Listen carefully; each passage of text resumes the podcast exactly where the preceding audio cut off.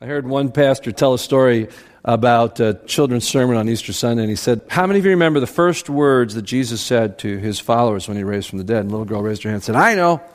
Ta da! Matthew chapter 28, verse 8. So the women hurried away from the tomb, afraid yet filled with joy, and they ran to tell his disciples. Suddenly Jesus met them and said, Greetings. They came to him and clasped his feet and worshiped him. Greetings. That's understated first words for Jesus after the resurrection, isn't it? The Greek word for greetings is one of the most common ways that you could greet someone. It, it's just like Jesus walked into a room and said, "Hey, how you doing?" For years, I had the privilege of helping lead uh, Vision New England's Congress in Boston. World renowned speakers would come through the green room, and it was always funny to see different ones and how they showed up. There were those that came with their entourage. No kidding. Sunglasses, it's like the Secret Service. They came in, looked around, and then out comes this huddle, about a half dozen of them walking around this man. I swear he was just sort of floating on his way through. And then I, I remember some of these others that have filled the greatest pulpits, impacted millions of people, just showing up. Hey, how you doing? I like them. Jesus was that. Shows up in front of these women, just says, "Hey, how you doing?" Very casual and normal, as though this was always the plan. Contrast that with the women. All hope had been lost. Their world was devastated. The one that they had committed themselves to follow, that they expected to bring the kingdom of God and Israel to be restored to its glory, has been brutally killed they're devastated. Now they come. The stone is gone. Angels proclaim he is alive, and now Jesus is before them. They are dumbfounded. We're going to look at their response in just a moment, but they fall at his feet and worship him. What an interesting difference for Jesus and the angels. It was just always the plan. In fact, the angels have to remind them of that. In another one of the Gospels, the angels say to the women, Don't you remember? Don't you remember what Jesus told you that he was going to have to die, but, but he'd be raised again? On the road to Emmaus, Jesus reminds those two that are still very baffled and confused by all the rumors. And he goes back through the whole of Scripture. This was always the plan. There is this casualness to Jesus in this moment. We see the women's response. They were afraid and yet filled with joy. The Gospel of Mark talks about this fear of the women. Trembling and bewildered, the women went out and fled the tomb. They said nothing to anyone because they were afraid. The earliest copies of the Gospel of Mark that we have end with this verse. They left trembling and bewildered. The word is terrorized in Greek. Think about that. How would that revolutionize your view of Easter? You thought of three grown women their garments gathered up to their knees, running frightened to death from a cemetery. That was the first Easter. In fact, the language for fear in the followers of Jesus after the resurrection is stronger than in any other time in the Gospels. This tremendous fear, but it was mixed with joy. You see, the joy, I think, is obvious. We go there. We've, we've experienced joy here today. But let's contemplate the fear. Why the fear? We look back and we see what Easter fixed. We see Easter as this kind of fairy tale day when everything got better and we all live happily ever after. And that is exactly not what it is. For the followers of Jesus, the resurrection was awesome, but it made life instantly more dangerous. You see, as sad as it was that Jesus was gone, it meant all the horrible events of those last days had left them as survivors. Yeah, they needed to pick up the pieces. Yeah, their world was devastated. The dreams were gone, but so was the danger. But now, if Jesus is alive, everything's back on the table. Everything's back on the table. So the joy of that is, is that Jesus is exactly who he claimed to be. Who is as a man, the Son of God, is vindicated. His message is verified. But now, all that is true in a world that is very, very dangerous. It was just 36 hours before this that a mad crowd demanded that Jesus be put to death. The religious leaders sought Jesus' death.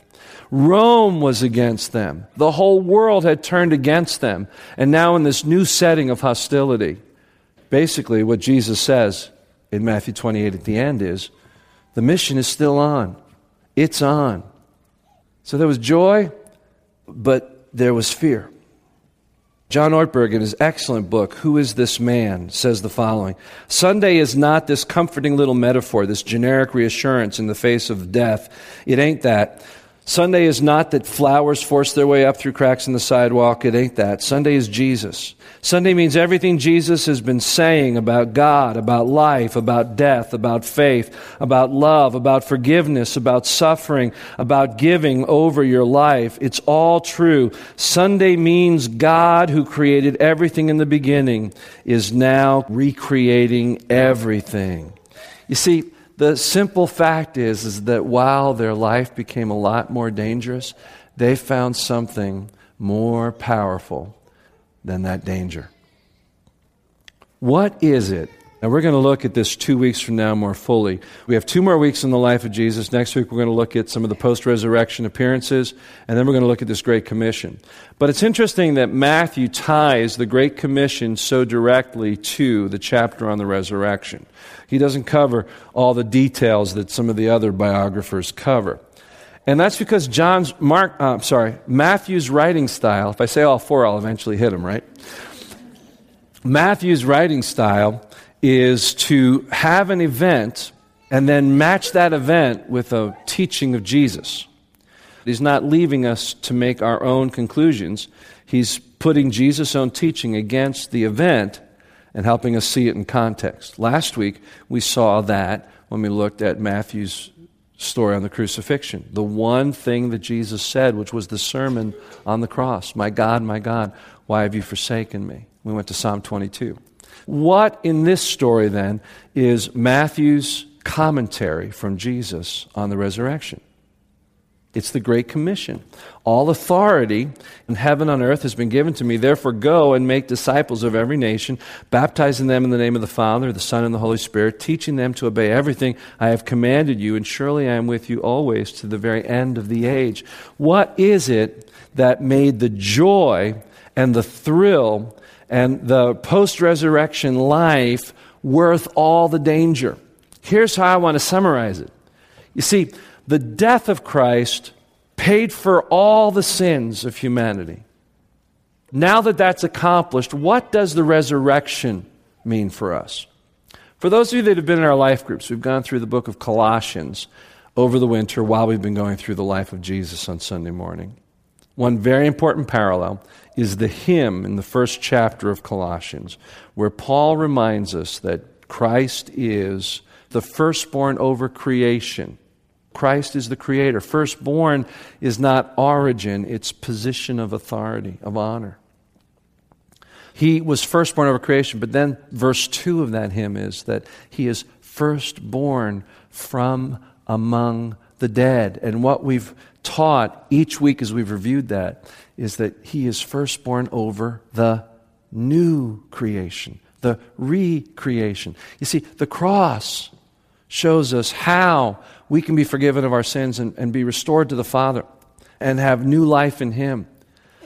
But Christ being the firstborn from among the dead, the risen Christ, is what inaugurates the era of the recreation.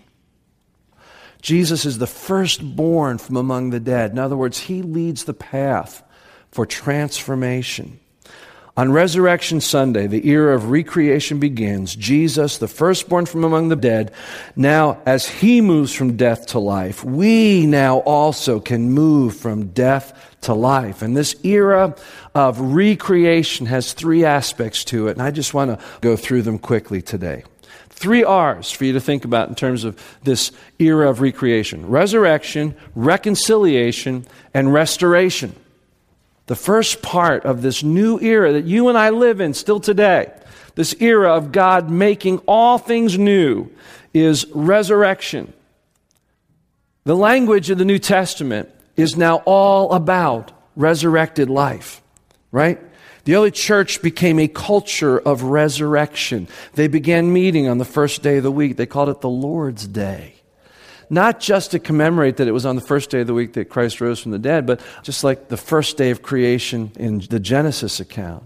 The resurrection of Christ is God's first day of recreation. So they celebrated that by gathering on the first day of the week. The resurrection becomes a metaphor for the life of a Christ follower found throughout the teaching of the church. Here is one very important one, for instance Ephesians 2, verses 4 and 5. Let's say this together God is so rich in mercy, and He loved us so much that even though we were dead because of our sins, He gave us life when He raised Christ from the dead.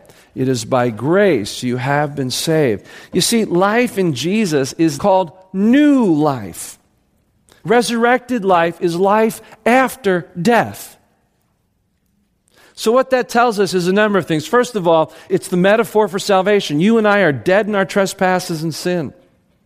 Christ took that death. And the same way Christ conquered and defeated death in the resurrection, you and I can be raised to newness of life in Christ. We were dead, but we left that death, that sin of death, the law of sin and death, and it no longer has power over us. It, it has no sting, it has no victory. See, it's really powerful. But then the early church took it a step farther. That resurrection life is the process of change that we're to be about. We are to put to death the old man, the sin nature. We are to be crucifying the sin nature. They had a more full understanding of Jesus' words. If you're going to come after me, you need to deny yourself, take up your cross, and follow me. You see, the resurrected life is not one you can just leap into from life to life, it springs from death. That's why Paul coined this beautiful phrase I have been crucified with Christ. I no longer live. Christ lives in me. The life I live in this body, I live by faith in the Son of God who loved me and gave himself for me. It's why in this Great Commission, Jesus said, As you go and make followers, baptize them. The word is baptizo, it means immerse. This is the messianic mikvah, a going into the water and coming out of it to say, I am dying to my old life and I am coming into a new life in Christ. So the resurrection, moving from death to life, becomes not just how we get into this life, but it becomes the basis for this very life. The second aspect of the era of recreation is reconciliation. If resurrection is about the new life, reconciliation is about the new birth. It goes back to Jesus first coining that phrase when he talked to Nicodemus. And he said, You're alive physically, but you're dead spiritually because of your sin. You need spiritual birth. We have been born into this new family. Our relationship with God is restored. The veil has been torn so that we can enter into reconciliation with God. I want to turn with you real quick to Romans chapter 5, where we see this image beginning of verse 9. Since we have now been justified by his blood, how much more shall we be saved from God's wrath through him? For if, when we were God's enemies, we were reconciled to him through death of his son, how much more, having been reconciled, shall we be saved through his life? Not only is this so, but we also rejoice in God through our Lord Jesus Christ, through whom we have now received reconciliation. Jesus promised that. The resurrection proves the availability of it. And so reconciliation becomes a language of the early church, and it's become our language.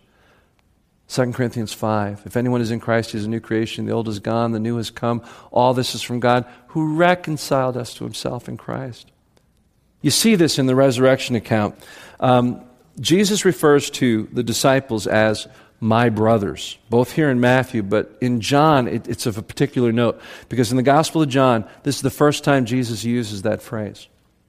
Never refers to them as his brothers until after the resurrection.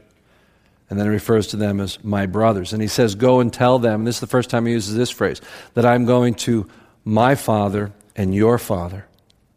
It's the first time he uses those terms.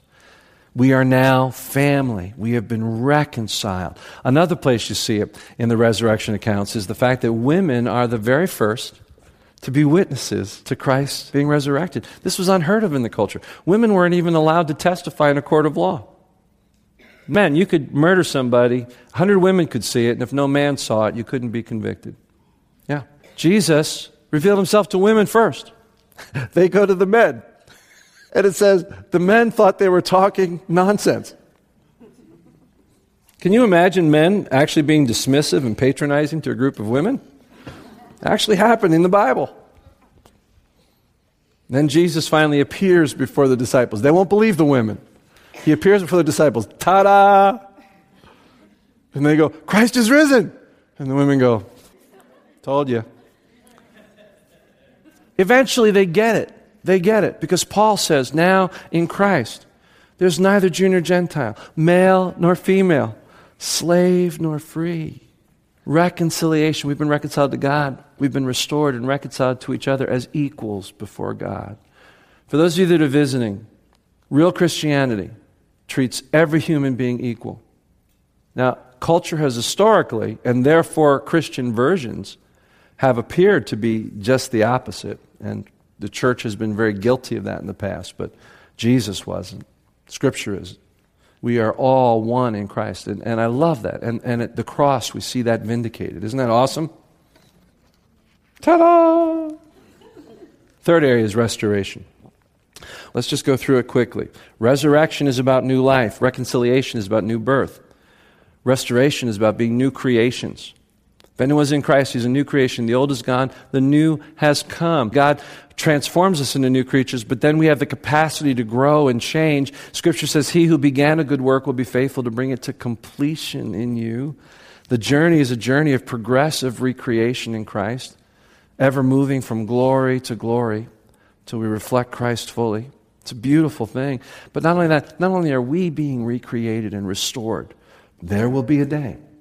There will be a day when not only will you and I be new creations, but the creation will be a new creation.